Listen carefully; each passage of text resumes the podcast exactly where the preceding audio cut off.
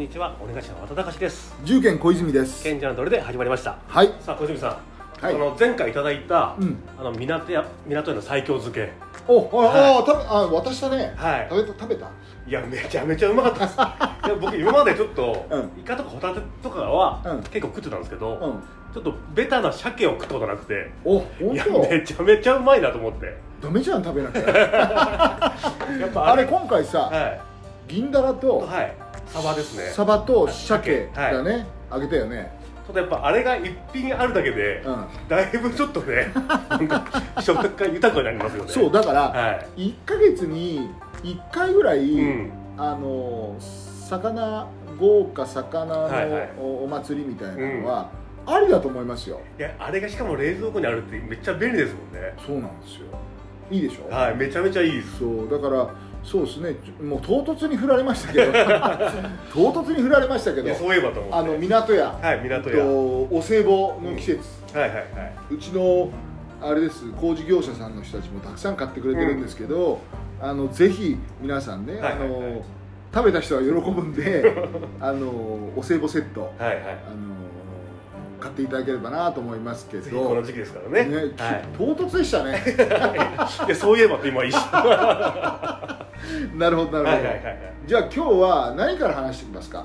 まずやっぱりビーコルのねちょっと先週の小泉さんも行かれたんですよね。私はですね、はい。負けちゃった日曜日だ 僕土曜日だったんで。あーいい日に行ったんで。いい日です。僕、はい。あの土曜日はチケットプレゼント、はいはいはいはい。あのしましたので、はい。あの当選されて、うん。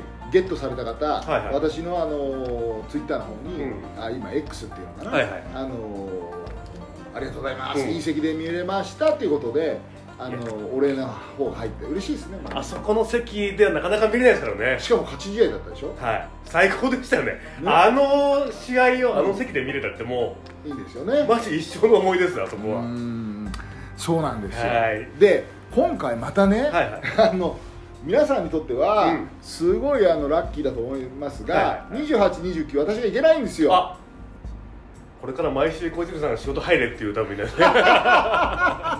何のためにシーズンチケット買ってるんですかもう本当に。ね。はいはいはい。まあでもあの第2弾ね、もううん。もう私の予定がなんかなんかそうなりそうだったんで、はいはいはいもう第2弾やりますよってもうツイッターの方で告知しておきました、はいはいはいはで今日うんまた、あのこのポッドキャストを聞いていただいた方に、うん。また限定でね、はいはい。はい28日、うん。29日あの行ってもらうことになりますので、はい。ぜひ私の代わりにあの席で応援をしてもらいたいと。広島戦なんでねちょっと。どうですかあのうーんとここのところ、はいはいはい。B コルセアーズ、うん。えー、3勝3三敗。敗ですね。五分です。多分このポッドキャストが聞くときには多分今日の渋谷戦が終わってるのでちょっと待って渋谷って何時からやってるの？7時からなんでまだ始まってないですよ。あ本当、はいはいはい。じゃあこのポッドキャスト早々に早く終わりにしてき見ようよ。そうか7時か。そうなんですよ。それがどうなってるかねこの5分を超えてるかどうかってあこれね今日ね実はねあ僕行ってないじゃない。はいはいはい。水曜日のチケットどうしてんだって思うでしょ。あはいはい。ね？うん。いつも私があのパーマとかうん。髪の毛を切ってくださってる、はいはいはい。そのサロンのオーナーさんに渡したの、あ野球好きな。もうそう野球好きの あの。ベイスターズファンの。超ベイスターズファンの人がはいはちょいちょい僕とねその髪を切ってる時に、うん。バスケってどうなんですか？面白いですか？とかっていうのをずっと言ってたんで、はいはい。あのシーズン始まって、はいはい。多分平日だったらいけますか？って言ったら、うん平日だったらいけるってよ平日の夜だったら、はいはいはいじゃあ水曜日の、うん。あの試合があったら、いはい。あの1枚あげますよっつって、うん。プレゼントしたの。いやいいことですね。今日見に行ってますよ。あ新しいあのビーコルブースターをうん。こう何引き込もうと。はいはいはいはい。今日なんかだってね川村君対ホーキンソンなんで。そうだよね。でもねその方知ってるの。河村君ってすごいねとかあの北選手すごいねっていうこう情報通ではあるんだけど、まだ見に行ったことないっていうことなんで言ったのよ。あの向こう行ったら、あの300円ぐらいで、うん。このハリセンみたいなのあるから、あれ買った方がいいですよ あれないと、ん。拍手だと寂しいから あ分かりました買いますうん。だから今あれ買うのに1時間待ちですからね。そうなの？もう今すごいですよ。もうグッズも食べ物ももう長蛇ですから。あそうなんだ、まあじゃあしょうがないなもう今度から昔のうん。ビーフマンあの B クラップ。俺すごいいっぱいあるんではいはいはいはい。家のねウォークインクローゼットにめっちゃビーフラップあるんですよそうですね、うん、そういう？ねそういう。ビーフマンデーもありましたからね。あったからね、はいはい。でもさそれでこうやって叩いてたらさあのあの人見たことないやつで叩いてるねって言われたかもしれないけどまあそれはそれでいいよね。でも古くからのブーサーだなって思われるんですあ。かね。そうですね、はいはいはい。昔から応援してるね、うん人だなってまあ思ってもらえるのかもしれないですけど、まあそれにしてもまあこの結構この10月は開幕から強いとこばっかりなので、うん、うんうんうんうんうんままああいいのかな。うん。まあ琉球もねやっぱり去年のチャンピオンなんで。そうだから琉球とのはい試合は一勝一敗でいいよねって話してたじゃない、はいはいはい。まあ、どういう状況かは別として、うん。まあ、一勝で一勝一敗でいいよねって言ってたけど、は群馬も一勝一敗欲しかったね。そうなんですよ。そこですね本当ね。だからあれ最後のやつか。うん。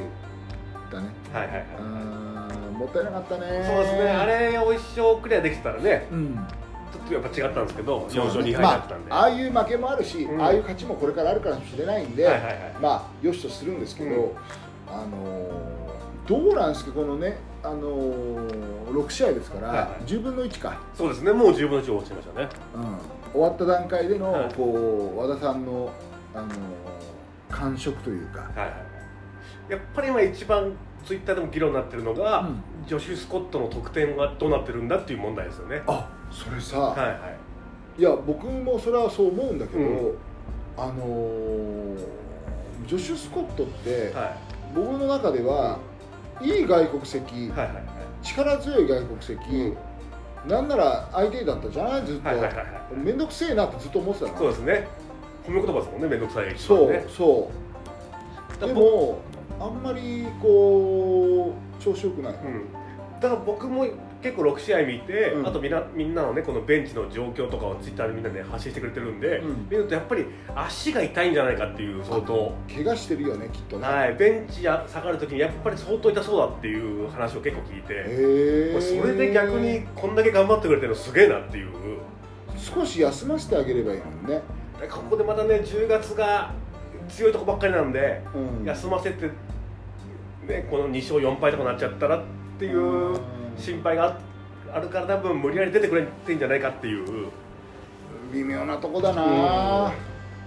本当はね江戸がもっとね 出てもいいですけど、うんそっかそっか、うんまずそれが1点ね、はいはいあとはどうですか、ここでもう6試合の中でも結構うん。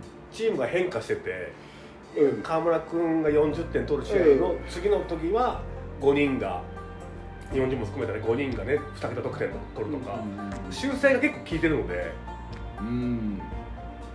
まあ1試合1試合ごと、はいろいろ課題を見つけて、うん。えー修正をしてると。そうですね。その修正の跡が見えるよっていう感じな、はいはい、なるほど。うん、プロはそうやって見るんだ。プロじゃないですけど。いやそうか、は僕はね、はい。あのーなんだろうなこれ多分前からの癖なのかわかんないけど、6試合終わってさ3勝3敗だから、はい。結構いいなって思っちゃうの、はいはいはいう昔からのブースターはやっぱそうなりますよね、うん。はい、でなんなら千葉も3勝3敗だから、はいはいはいはい。でしょ？うん。だからでねあの多分あの今までもそうなんだけどやっぱり外国籍がうん。今回は、えっと、2人変わったのかな？そうですね。そうだよね、はい。で前からさ B コルセアーズに強くなるためには同じ外国籍を残した方がいいですよってずっと僕は思ってたんで,、はいはいはい。うん。で去年なんかはそうだったじゃん。そうですね。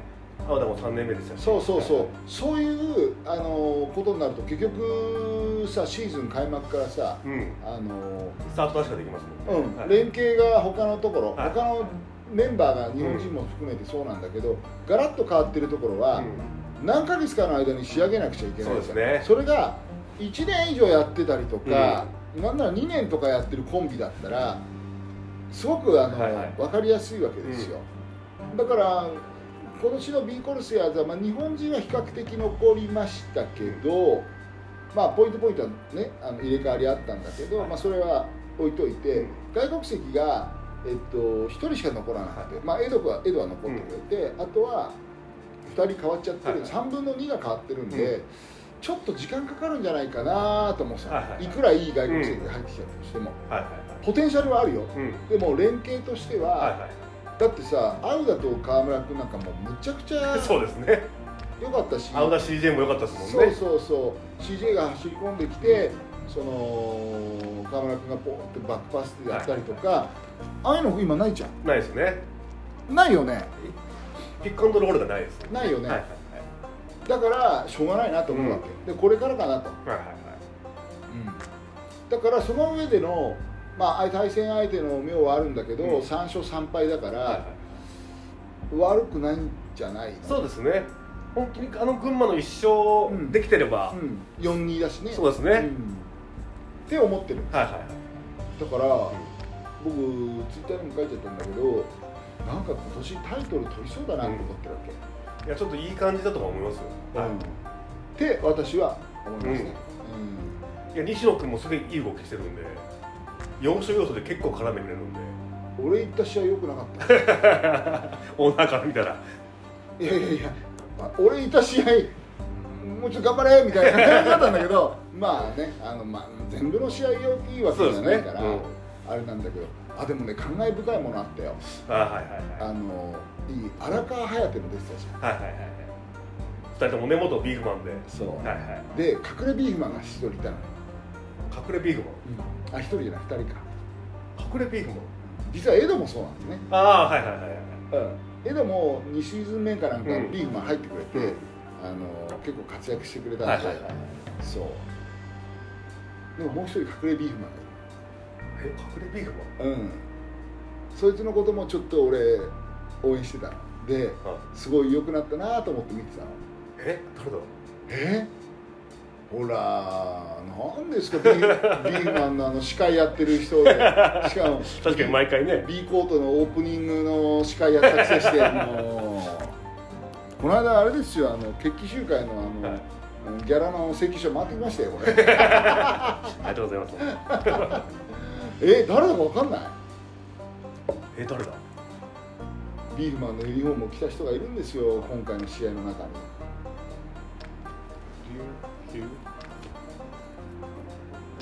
頭が全然回らない回んない？あ本当、まあ知らない人の方がもう圧倒的ですけど、は実は松脇君がそうあ松脇うん。ああそうですね。そあそっかそっう、か、うん、あの初代学生ビーフマンは、荒川颯、松脇あと宮越それとえっと蛇腹なんですよ。ああすごいチームですね。そう。そう考えたら。そう。これが、はいはいはい。いきなり組み始めて、うん福井のジャパンツアーかなんかではい優勝してしまったんですよ、そりゃそうだよってメンツですもんね。そうでも相手となったのは、あれですよ。もうその時優勝候補だった外国籍2人を入れたうん。岡山トライフープだっああはいはいたはい。響さんがいたのいい経験の時ですね。そう、はいイケイケの時。しかも外国籍もすごいあの、うん。ジョシュアラードとかあの辺がいて、はいはいはい。強かったですもんね。げえ強かったの、はいはいはい。だってその学生の子たちさ、あれだもん試合前のシューティングさ、は相手が怖すぎて俺らボール取れなくてシューティングできなかったっす。っ て言ってたのよ。それで勝っちゃうってすそごいですね。れで勝っちゃったの。確かに松脇選手外ありますもんね。そう。でそれでなんでそういう経緯になったかっていうと、あのビーフマンを始めて2年目3年ぐらいだったのかな、はあの当時ねあれですよあの長谷川さんっているでしょ元秋田のあはいはいはい。ヘッドコーチだった、はいはい。今 3x3 のあの強化委員長がやってるんだけど、当時あの秋田のヘッドコーチを辞めて、えー J- JBA の方に入って 3x3 の方の指導をしてたんですよ、でこれからはやっぱ若い世代はいをはい。3x3 やっぱりやらせないとっていうことで、その大学の有力なメンバーとして、はい。その荒川颯君とか宮越君とか蛇原とかあと松崎君。でその次の世代として西野君とかあの辺がこう入ってきたんだけど、はいはいはい。その当初メンバーはねその4人だったんあですよ。あそう見ると長谷川さんやっぱ見る目すごいですね。あるあるある、はいはいはいうん。あのほとんどが B リーガーになってるし、まあ、宮越君もまた今、うん。ね復活してる感じだけどそう。やっぱねいいところを取ってきてる、うん。うん。佐々木選手体も強いしね。そ 3x3 をガチでやったらね。ういやすごいよ、うん。あのもう2もいけるしさ、はいはいはいはい。ドライブもいけるし、うん。あとディフェンスもあの見てあの筋骨隆々な当たり負けしないですもんね。当たり負けしないから、はいはいはい。やっぱ生き延びていける選手なわけ、うん。うん。本気でオリンピックのやつ分かんないですそもんね。その子たちがそのネーションズリーグっつって、にうん。アンダー23の世界大会とか当時行ってたのよ、うーんでそこから B リーガーになってた。の、はいはいはいはい、うん。そうなの。あ実は。実は隠れビーフマンあその後ね松崎君は、あえー、とどこ行ったのかな？ダイムとか行ったん。だっけかな、あの他のチームとか行ったりとかして、あの 3x3 を続けてましたけど、出だしはビーフマンですから、そう考えたらすごいですね。そうなんですよ。あん中にいっぱいいたんですね本当ね。いたんです。よ あら頑張ってるなって、はいはいはい。それと荒川颯君が、うん。めっちゃ体がごつくなってそうですた、ね今から2年ぐらい前かな、うん。あの福岡の大会でブレックスを破った時、うんうん。荒川颯海伝拓也野呂アレクで、当時無敵のブレックスに土をつけたことがあるんですよ。身長大きくないですもんね、うん。その4人だと。そう。もう2入りまくりで、荒川颯君とあの海伝君、はいあとアレクもいるけど、うん。あと野呂君はみんな2が打てるああはそういう布陣で、いはいは結構ボコした。のいうーん。2年前なんか無敵でしたもんねブレックスね。そう全然ブレックスが勝てなくて、はいはでたまたまビーフが勝ったんで、うん。他のチームがね、はい。ブレックスの倒し方教えてくださいよって言ったぐらい 当時、うん、確かにそれぐらい強かったですもんね。強かった強かった、うん、で俺はその福岡大会見に行ってて、でその時ねあの颯君は、えっと、福岡だったかなライジングゼファーか、うん FE だったか、まあ、そっちの移て移籍をするちょうど中間ぐらいで、うん。ちょうど西日本にいたのよ、はいはいはいはいはい。なんで福岡大会やるんだけど、うん。出てくんないって言ったら出てくれた、うーんその時は、はい結構ねこう痩せ細っちゃってたのよ。ススピードはあったけど、それがこの間見たらすごかったね。しかも昔シュッとしたイメージでしたもんね。そう。顔可愛くてシュッとしててっていう。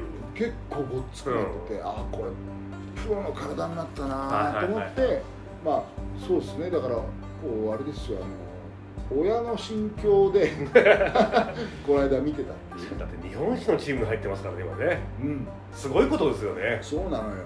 だから嬉しいよね、ううん。ん頑張ってほしいですよね。そうそんなことがあった、うん。えー、と先日の観戦でしたね、はいはいはいうん。いやちょっと2つ買っててもおかしくなかったんですけまあ、どねおかしくなかったでも、はいすごかったな観客の数がさ両方で合わせて1万人でしょ、はい。それこそその並ばないとそのうん物が買えないとかさ、はいはいはい。もうびっくりだね。ちょっとなんか雰囲気もやっぱ違いますもんねあれだけ言って。全然違う全然違う。で今あれでしょ？中でご飯売ってなくなったんだよね多分ね。あ売ってんの？あ2階では売ってますあ二階では売ってる。1階では売ってないです一回もうなくなったでしょ、はいはい昔あそこのブースのとこでほら、ねビーフマンやってましたね。さあとどどうだっけあの信濃屋さん。だっけ、はいはいはい。とかいろいろ出してさ、うん。あのしかも食べれるとこもあったぐらいだもんありました。ねスペースがありましたからね。そう。で普通に食べてたじゃん、はいはいはい。もうそんな感じじゃなくなっちゃったもん。もう今レジ並ぶのに大行列なんでスペースがないんですよね。そうなんだ、はいやすごいね。いすごいっす。うん。ワールドカップ効果がこんなにもっていう感じですね。いやワールドカップ効果ももちろんそうなんだけど、うん。B コルセアーズが去年強くなっちゃったじゃん。そうですね。やっぱね強いは正義なんですよ、うん。本当そうですね、うん。いい光景でしたね、はいはいはい。うん。感慨深いですよなんか感ね慨深いです。まあ今日もねあの今日は渋谷戦でしたっけ？はいはいはい。あの頑張ってもらいたいですけど、うん。あのねまた来週ね伝えるのに。来週はあれかまた今度同日の試合が明けた後なのね。そうですね。だから今今、えっと、3勝3敗だから6試合やってて、今日が7試合目で89までやって、はいはいはい。私たちは放送するわけですよ、はい。あの予想しましょうよ。今回今日が渋谷戦ですよね、はいはいはい。で次はどこなんですか？広島。あ広島ですね。2つやるんですね、はいはい。何勝何敗ですか？正直広島も今そんなに調子上がってないんですよ。おうで渋谷も今ギブスが入ったばっかりなので。おうで本当に今日リバウンドさえ取れればうん。いけると思うんで。うん。俺6勝3敗も全然あると思うんですよいいですね、はい。景気がいいですね。景気がいい話をちゃんとうん。まあ、6勝3敗か5勝4敗かうーん3勝6敗なのどれか。そうですね。4勝5敗。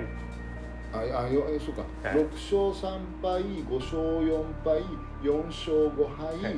3勝6敗。のうん。この4つか、はいはい、パターンね。うどどどれ？どれ？ん、俺63でいけると思いますどうしようかな。じゃあ僕も63で、そうしましょう。うんはい。ちょっと今回はあの期待を込めてね、うん。63でいきたいなと、はい。そんな願いを込めた今日はい47回目ですかね、行きましたね。ポッドキャストなんで本日もよろしくおお願いします。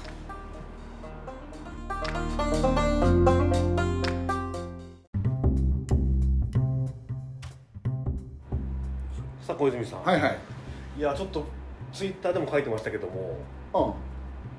うん。何の件？はい。えっ、と桜井さんが亡くなったっていうね爆竹の。おお、はい。いやちょっと僕もギリ世代なので。あギリ世代？ギリですね。あそう。はいはい。僕思い切り世代。そうですよね。なんなら多分ね2つか3つしか違わないんだよね。57って書いてたかな。はいってことは2つ、うん、そうだね、うん。2つか。もしかしたら今年ね向こうの話だった、はいはいはいうんそそう。だからあの僕はまだあの長髪で、はいはいあの厚底ブーツ履いて、はいはい。あ の渋谷公会堂僕ね爆竹のはいはい。ライブ見に行ったことありますよ。あああ関現に行ったことあるんですね。関係者席で、関係者席だったんですか？うん、爆竹の関係者だったんですか？あ僕ねその頃、はあるとあるミュージシャンのはい。付き人やってたの、いローディーってやつですか？そう。ええだからはいはいはいそういうライブって、はいはいそのついてる人がはい顔パスで行くんで、それにくっついていくからタダで見に行けたの。ええその時なんかもうお客さんパンパンですもんね。そうめちゃくちゃ人気あったよ。もう超カリスマでしたもんね。そう。だからあの年もそんな離れてないからかっこいいなーっていうのもあるし、はいうんなんか悔しいなはいはいーみたい。な、そうですね。同年代ですもんね。そうそうそう。まあ上だけどね、はいはいはいはい。うんまああの桜井さんは確かに顔がめちゃくちゃ綺麗だった、もう写真見ても、うん。50世の57歳で一番かっこいいですよ。いやそうそうそうそうそうそう。はいや化粧しなくても、うん。あの人めちゃくちゃ顔綺麗なのよ、めちゃめちゃイケメンですもんね。そう。でもハーフっぽく見えないの、ああはいはいはいはい、でも日本人のもう最高級に綺麗な顔の男の人って感じ、確かにそうですね、うんだからうんその時見ててこんなにかっこよかったらもうねもう世の女性ね、はいはい。あのもう選び放題だなと。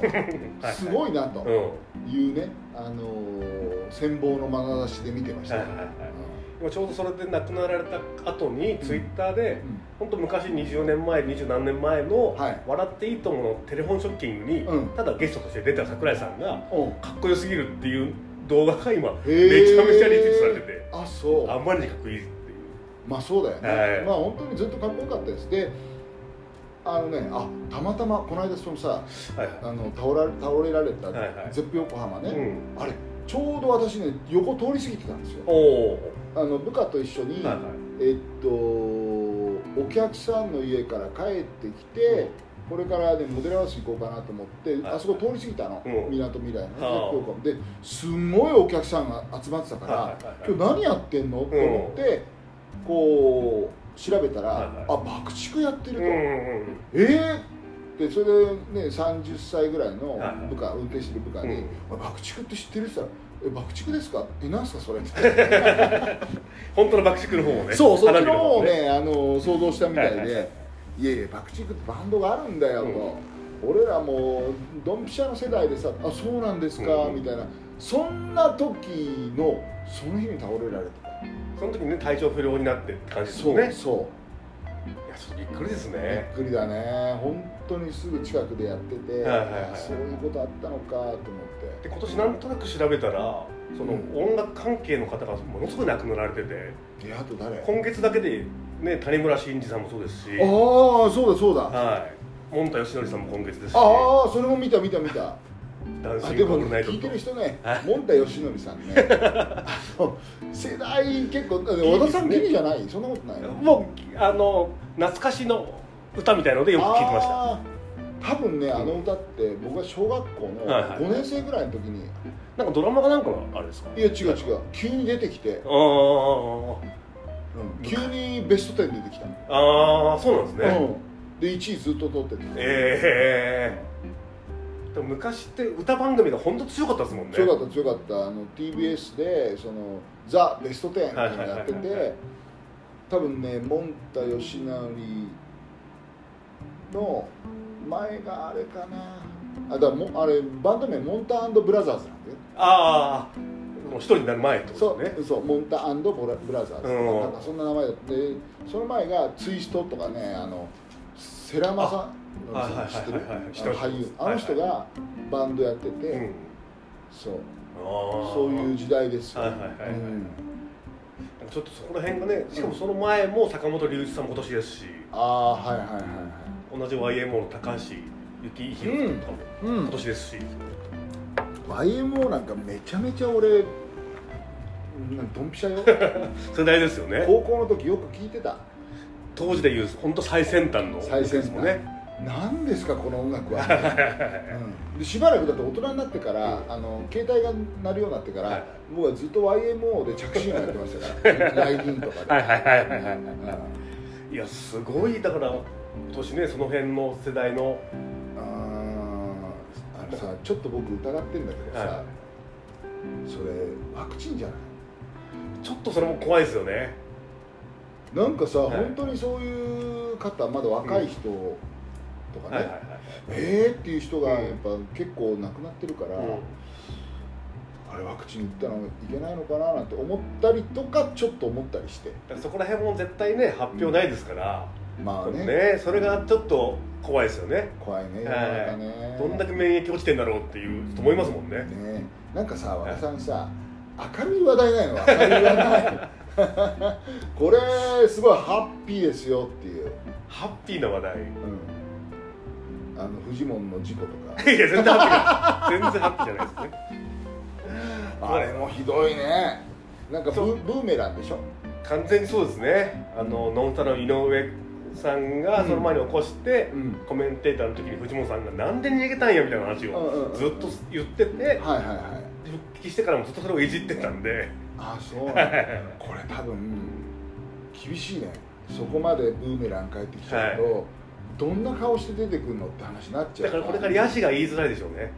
言えないよ、ね、これから後ろで突っ込むとかが。あの人を今度またいじってくれる人、はいはい強烈にいじってくれる人、うん。ね、究極のブーメラン野郎とかっつって、はいはいはいはい。いじってくれる人がいないと、うん。うん有吉さんぐらいしかいないんじゃない？そうですね、有吉さんとかジュニアさんが大体いじっいじてんないと無理だよな、結局あのアンジャッシュの渡部さんも復活するまでにうん。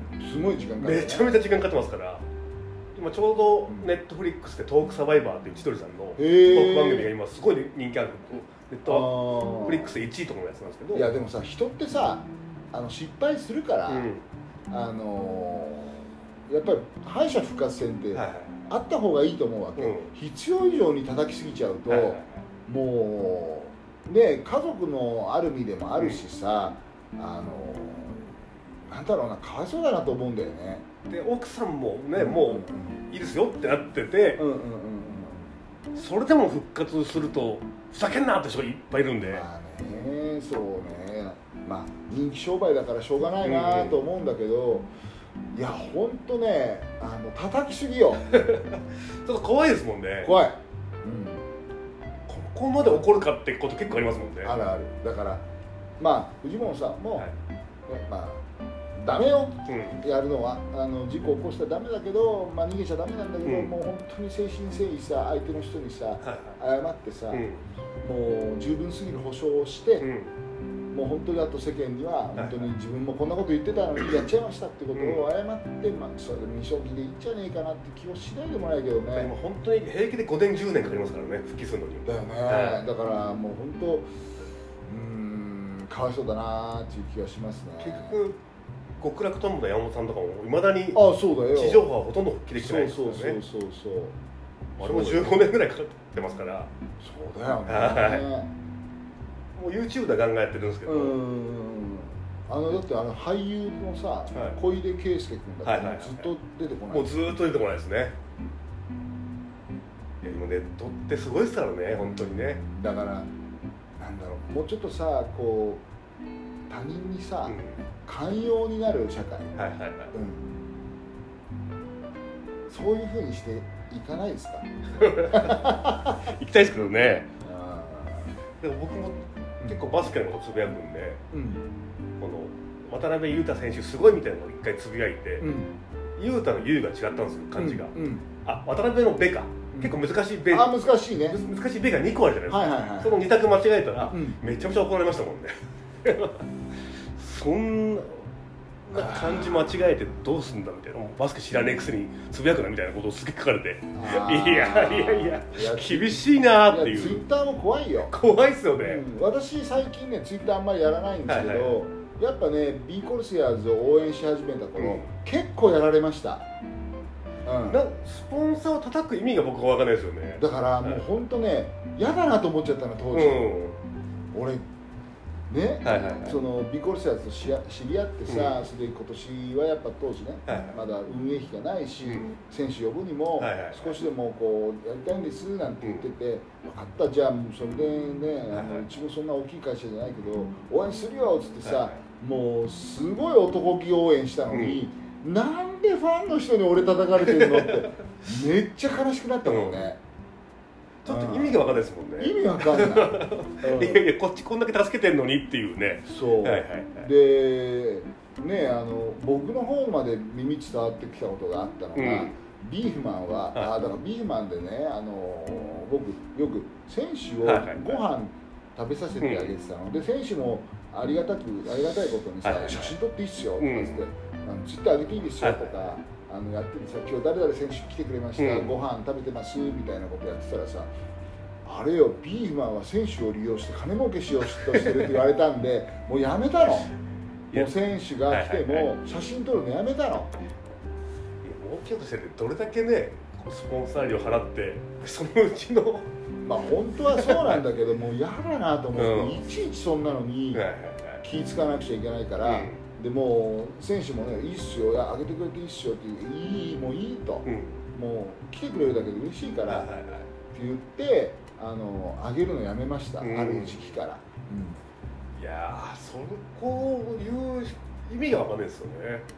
スポンサー減らしたいのかっていう。うん。だからでもねある選手にそんなことがあってさ俺もちょっと傷ついたんでねって言ったら「いやスポンサーってそういうんじゃないんですか?」って僕たちのチームを応援してうん。僕それをそれを利用してねあの売り上げを上げるとかっていうのは、あのそういうことじゃないんですかっつって、まあ、選手に言われてまあそうなんだけどなんか金儲けのために利用してるみたいなこと言われると、もう言葉が汚いじゃん。金儲けのために選手を利用してるって、まあ、もういいよと、うん、だからもう善意のもう寄付うん。みたいな感覚でやるから、うん。もういいんだっつって。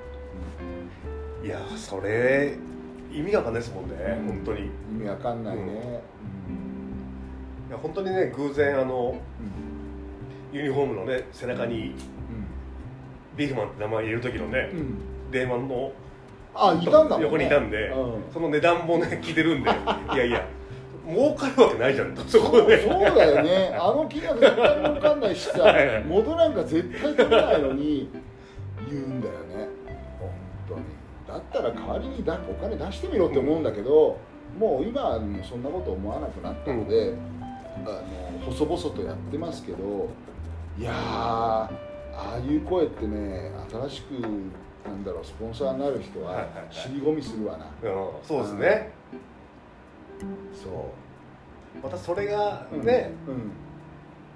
本当に大きい会社とかでもなくうん、そうよ、ね。そう。私どこもピンポイントで来ますもんね。そう。この社長が誰かも分かってるからそうそうそう。直接届くんだろうなっていう。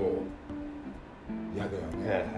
うん。だからまあねそういったこともいいろいろ紆余曲折ありながらも、まあ、B リーグ初年度からやってますけど、はいはいはい。まあこのぐらいにしときます。でもねそのうち多分ねこのチケットプレゼントとかも、はいはいまた利用してるとかって違いますってって私見に行きたかったのを ね。ちゃんと買ってるんですからねこういうそのね。それで行けなくなっちゃったんででもあれほら1万1万5000円ぐらいするでしょ、うん。だからただであげるのは嫌だからさ、まあ、ぜひともうちのねビーマンに来てくれた人に渡したいですっていう中でやるからさ、もう嫌です、うん、もうねそういう人が一定数本当にいますからねどのチームもね。あそうなの？はいもへえ。うまあちょっと野球とかサッカーよりはおとなしいですけどまだバスケあバスケの方がね、うんはいはい。うん。そうだよ、ね、マジでボロカス言うなっていう。うんうんうんまた今チームのね公式ツイッターにも批判の声が前より増えてきましたから。えどういうこと？この前いたじゃないですかちょっとあのチームが負けると、うん。チームのつぶやきに対して、うん。なんだこのチームはとこの選手はみたいな、ああ昔ひどかった。ねはい。ちょっとまた増えてきましたねちょっとね。あそうなんだ、はい。だからやっぱり、ね、お客さんが増えるイコールそういう人も一定数増えてきますからねやっぱね。そうか、はいまあみんな見方は自由だから、うん。あれだけどさでもツイッターって全世界発信だからさ、もう誰にでも見てもらってもいいっていうね、はいあのつぶやきなんで一回書いたらさ一呼吸置いてさこれやったらさ、ね、読んだ人で傷つく人いねえかなとかこれ書いたら嫌な人いないかなってもう考えた方がいいね。でたまにこのいろんなチームとかでもね、うん。あの選手がファファール汚ねえよみたいなのあるありますけどそれをつぶやいたことによって、うんうん。ちょっとブースター同士で喧嘩みたいになってあー。であのチームのブースター怖えなとか、うんうんうん。あのチームのブースター治安悪いなって思われるのが一番いいじゃないですか、はいはいはいい。やこの人だけだよっていう。僕らは別に平和だよっていうのあに全体がねなんか攻撃的なあのファンみたいに思われちゃうと はいはいはいねうん。まあそれあったはい、ね。うん。うん。やっぱり昔のね阪神とかのヤジとかを経験見てるのかな、ねはいはいはい それで比べたら全くあれですけど。そっかそっか。でもほらライトなさ、うん。これからねあのバスケットはいはいはい。を見るよ、応援するよっていう人うん。たちの害になるようなことはやめた方がいい。そうですね、見に行ったのに、うんなんかすごい嫌だったって言われちゃうとさ、うんかわいそうじゃん、本当にやっぱなんか中高生とか、ね、親子親子でね子供連れて行きやすいっていうのが一番いいですよね、だよね、はいはい。前あったじゃん、うん。もうすごいでっかい声でさ、はいはいあの選手にさ、ありましたね。罵声を浴びせてはいはいはい。あのあれみんな小さなお子さんと来てた人たち、すごい批判してたよね、はいはいはい。あれは嫌だと、ありましたね、うん。平塚体育館で。そうそう。はい子供に見せるのは嫌になりますから、やめましょうよってなったじゃん、うん。うん。そうなんだよね。まだあれがね本当一人だ一人しかいなくてしかも周りが結構ね、うん。反発してくれたんでよかったんですけど、収まりましたけど、そうだったそうだった、やめちまえみたいなすごいね叫んでたりあったよね。はいはいはいあったよね、思い出したわ。いやーいろいろあったなでも本当、うん、ありましたねいろいろね。で僕はその時さ、ん。あのまあ、当時の選手ともはい少しだけ交流があったので、選手からしたらどうなのって俺聞いたことあるの、うん。そしたらめちゃくちゃ聞こえてますと。そうですよね。で顔も分かってますって。うん誰が言ってるのも分かってますだからああいうことするのって、うん。選手分かってるよって思った方がいいよ、本当それですよね、うん、自分が応援してるところの選手に顔を覚えられて、あの人こんなこと言ってるって絶対伝わってるんで、うん。選手はもういい人も悪い人もみんな見えてるって、うん。うん。体育館なんでね結構近いしそ明るいからはっきり分かりますもんね。う。いっぱいいるから分かんねえや。絶対通用しないんで、本当にねあのちゃんと自分が人付き合いすると思ってやった方がいいと思うな、うん。うん。本当対人とね選手をね。うん。うん。選手ももう本当にいろいろ考えてる。はいはい。だって勝ちたいのはいつも一緒だしさ、うその中で一生懸命プレーしてるしさ、はいはいもう悩みながらうん。自分のバスケ人生と向かい合いながらね、頑張ってんすよ。で時には怪我もしてるしそれを隠してでも出るしそれを発表ねできないしないから。いちいち。はいはいはい。でその中でさ本当に頑張ってるのさやめちまえって言われたらさ、で自分の子供を見るようにさ、うん。自分の子供の応援みたいな感じでやればいいのか。あでも子供にやめちまえっていう人もいるのか。そういう人がやっぱりやめちまえって言うんですかね。ねえ。難しいですよねこれね。難しいね。それ多分なくすことはできないんでそういう人を、んんうんいや本当にあの応援マナーじゃないけど、うん。さあ和田さんさもう楽しい話題しようよないの？最近の。これハッピーな話題、ハッピーな話題、うんうん、ハッピーな話題。ハッピーな話題なん？ありありますか？我々の中に我々の周りにハッピーがないのかな？でも国吉さん今年は仕事的にはねその順調な方ですもんね。順調というか自分がね、はい。あの仕事にあの入っているので、あの生の声が聞こえるってはいはいい。うは意味ではありがたいかな、うん。あそうだそれで、は今ねうん。あのたまたまですよ、はいはい。あの銀行い、の方、はい。ちょっと商談してたりするの、はいはい。まあ、某某銀行のん。本当に、まあ、優秀なエリートの方ですよ、はいはい。で、うん、とこれね本当にその人が教えてくれたんで、これ勉強になるなと思ったのね、はでどういうことかっていうとこの本当にコロナ禍を挟んで、うん。実は住宅業界ってものすごい物の値段が上がってるんですよ。上がってる。上上がってる、まあ、土地も上がってるんですけど、うん。実はその上に建てる住宅の建材の値段がすごい上がってるんですようん。で1個一個、えっと、きっかけになってるのはそのコロナの時に、はいあの世界中のね船が止まっちゃったんです。ああうん、でコンテナが運ばれなくなってきてる、うん。で木材とかっていうのはコンテナに積んでうん。持ってくるんですよ。住宅建材もみんなそうなんですよ、うん。コンテナが動かないと流通しないんですよ、でその時にじゃあ流通が滞った時にどういうことが起きたかっていうと当時中国めちゃくちゃ建設ブームだったんですよ、はいはいはい。でアメリカもうんすごいあの、うんまだ金利が安くて、うすごい住宅ブームだった。うん。だからそのパワーの強いところにまずは集中してそういうものが流れていった中で、日本はねすごくあの後回しになっちゃったんですよ。順位が後だったんですね。そうそう。そのことによって例えば今まで外国の材料を使っていたのを国産材を使おうって見直しが始まったりとかして、でも国産材みんな使うとなったらまたそっちにも集中するので、結局欲しい人よりも供給側がすごい少なくなっちゃって、うん。値段がバーンって上がった、うん。びっくりですよ。物によっては倍以上になったものもあるんで、そうすごいことですよねで住宅の値段が今すごい上がったんですうよ、ん。坪単価みたいな。はいはいはいはいでじゃあ上がったけど皆さんのお給料そこまで上がってますかって全然ついてってないわ、はいはいはいはいうん、だからその方が教えてくれたのが、今すごい住宅が上がりましたと、うん。でねじゃあ下がるまで待つかと。はい。あいつかはあの正常に戻るからうんでもねその銀行の方の見立てによると10年だって。あそんなかかりますか？かかるって。ええまた今世界不安定ですからね。そうまだそういう況状況もあるから、うん。僕の見立てだと元の水準に近いぐらいに戻るのはん。10年間かかりそうですねっていう、うん。ちょっと前までの値段に戻るのは？そう、あって言われたんですよ、あはいはいはい。で教えてくれたのがじゃあ10年後に建てた方がいいのかっていう議論があるよねそうですね安くなってから、うん。はい。と、でもその10年いる間にやっぱり家賃もかかるし。はいはい。そしてその10年間はうん。自分のまあお家じゃないところに住むんで、まあ、今高くなっているけども今から10年間質の高い家に住めるというこっちのお金に換え難いことに比べたら、僕は今やりますって言っあたのあすげえなんか頭のいい人だなとあ思って、そうですうん、ね。そ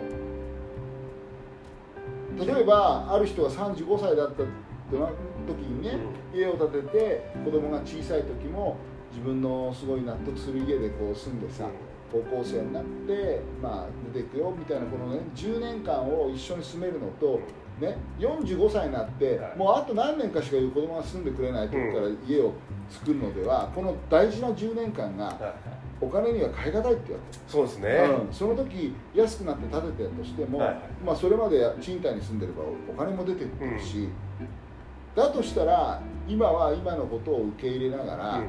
あの決断するしかないですっていうふうに教えてくれて、あすごい頭のいい人だなと思って、うんうんうちの実家もうん。もともと一軒だったんですけど、うん。それを売ってマンション買ったんですけど、うんそれのタイミング結構遅くてうん。うんうん僕は18ぐらいでマンションに引っ越したんですよ。はいはいはいで僕本当実質2年ぐらいしか自分の部屋いなくてえー。なんか申し訳ないなっていう 本当物置としてずっとそこから、うんうんうんうんうん。やっぱそそこ大事ですよね。いつ。そうあの子供とね何年住めるか、うん。それと僕らの時は僕は、えー、と31の時に家を建てているんですけども、親と何年住めるかうん。二世帯住宅で、うん。うん。結局親と母親とはえっ、と34年かな一緒に住めたの、4年か5年かな。うん。で父親とは13年か14年しか住めなかったんだけど、それでも少ないじゃん、はいはいでうちの場合にはほら親が結構高齢だったんであれなんですけど、だね2世帯住宅やる人なんかもう絶対早くやった方がいいよ、そうですね。うん。親が元気なうちに親孝行した方がいいよっていうのは僕のあの感想なんですけど、うん。もうその人のね話聞いてすっごい頭いいなって思って、まあ、尊敬しちゃったんだけど、そのトークを今他のお客さんに使ってます。今いいのかしらってなるから、うん。でも納得はしますよねうん。うん。うん。結局家族で住んで家賃10万でもねうん。10年間で1200万ぐらいかかりますからね。うん。そうなのよだから高くなっちゃった分を、まあそれで払ったと思えばうん。いいし、はうん。で大事な子供が小さかった時に一緒に住めるそのい、ね、あの幸せな時間を新しいお家っていうか自分のお家で住めたらどれだけ幸せかなってそのはい。だからその人お金で買えないって言ったのうん。その幸せはその10年間でねどうなるか分かんないですもんこっちもね、うん。病気になったりとか仕事変わったりとか。そうよ。はい。そう。だから何が起きるかわからないからう。今できることうん。のベストをまあ選択するって感じかな。はいはいはい。そうですね。これハッピーな話題になってる？なってないか。まあでも結果長い目で見長い目で見ればハッピーになりますよねはいはい。うん。そっかそうんまあそれならいいんですけど、はいはい。うんそうね。あとハッピーなことっつったらなんだろうな。ハッピーね。難しいですね。お俺たちはし不幸せ。だ そんなことないよね、そんなことないですね、えーでもねあれだね。本当にあの病気もなくね、はいはいはい。あのこの年まで、まあ、僕も一回ありましたけど、元気にやれてるってことがね、うん。一番幸せなことなんですがはうーんこの先ですね。いはいはい。何何をやれるかですよ、そうですうね、ん。もうだから結構最近その最初に戻りますけど、うんうん最近若手芸人がうん。すごいなくなってるんですよ、なくなってる？はい。あの今まで芸人って、まあ、不節制だしあはいはいはい。酒いっぱい飲むしタバコも吸うし、はいはいはいはカップラーメンばっか食うしとかいで、うんうんうんでも誰か亡くなるとかまあ本当なかったんですよ。50年20年だかうん。ら最近今年だけで3人ぐらい亡くなってて若手芸人。若手芸人が。もちろん新聞にも出ないぐらいのうん。子なんですけど、うん。それ見るとちょっといつ死ぬ身近になったというか。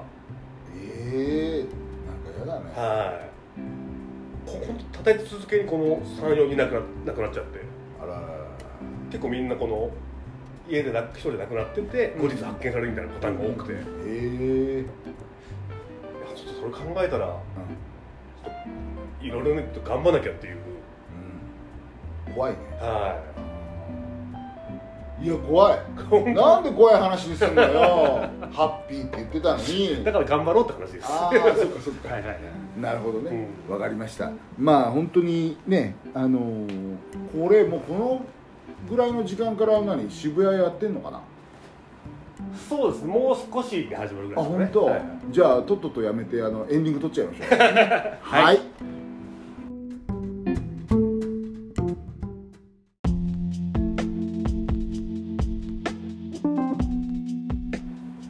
さん、はいはい。エンディングです。エンディング。はい。忘れてましたよ。ビーコルチケットプレゼント。そうですそうです。うん。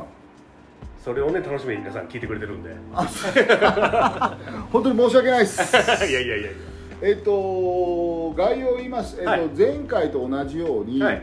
えっとこの放送を聞いた後にですね、えっと今日水曜日じゃないですか,、はいはい。だ木曜日金曜うん。日で、えっとビーフマン来てもらって、ああれ延長したんですよあの9周あ年9周年コース。好評だったんですね。そう好評を博して、はいはいあのねサラダが いいらしいですね。いやーもう最高ですあのサラダ。うん。でなぜか知らないけど、出前館の方からはい連絡があって、出前館取り扱いませんか？って来て、おうん、あっちから来るんですねこの力来たんですよ、へー。珍しいなと思って、はいはいはい。うん、でウーバーではやってるんですけど、うんまあ、どうやらそのなんだろう、えっと、うちのサラダを食べてくれた方が、そう出前館でもやってほしいみたいなことを出前館に言ったのかわかんないですけど、なぜか向こうから電話はいはいはい。連絡があって、うん。で出前館でも今あの宅配できるように、今準備中です、あいいっすね、うん。はいはいはい。そうだから少しずつこうサラダマンの方が、うん。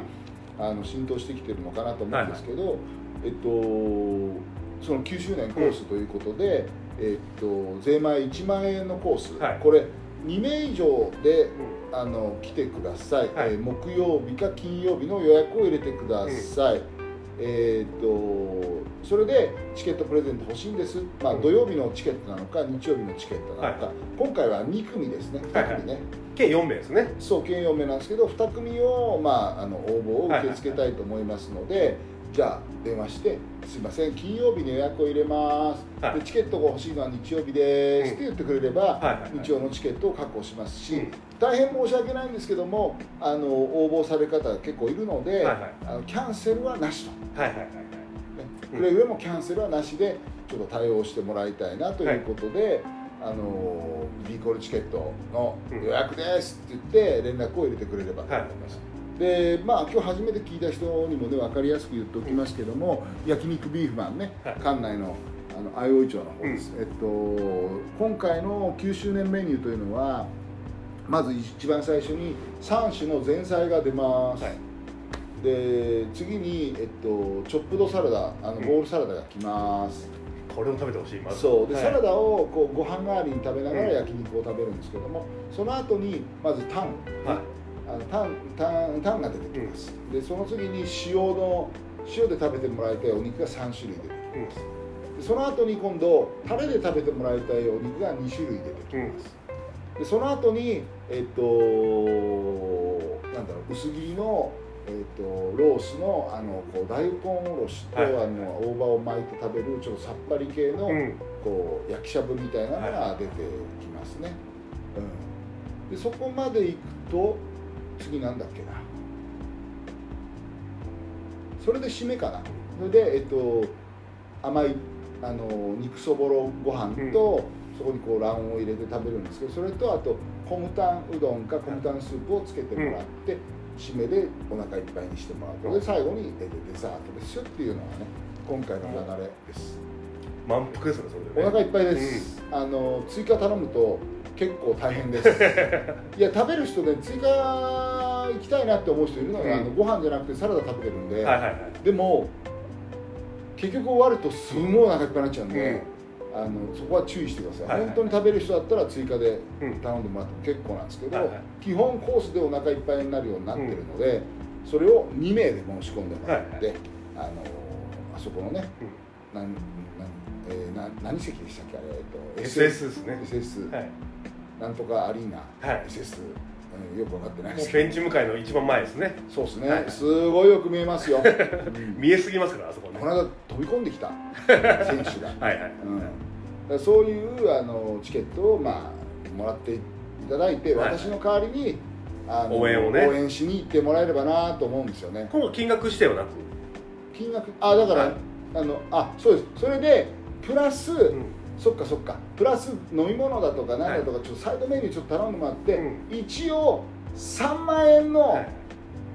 お値段だけは超えてください、うん。うん。それをするとチケットプレゼントが。そうです、はいはいでチケットのお値段がちょうど3万円なので あの、まあ、それで交換という感じです。だから逆に言えば3万円で焼肉はタダで食えるって感じですよねそれか逆に3万円で焼肉食って食ったら試合がタダで見れるっていう。そういうことです。どどっちかもタダでそういうことです、そういうことはです。いやいや素晴らしいねやっぱ、うん、やっぱ喋りのプロですよ、うん。そういうこ25と年やってるんで。そういうことなんですよ、はいはいはい。要は、ううん。ん、だから僕行けないんで、うん、もしあれだったらビーフマンを応援してくれる方にはい。行ってもらえればなと思うので、うんあのぜひね楽しんできてもらいたいなもうそ勝つからあの広島。そうですね。ドラゴンフライズ戦、はいはい。2個勝つ試合が見れますから。なんて言っちゃってねいいの？いいの？いいです。本当に？勝てます。本当、はい。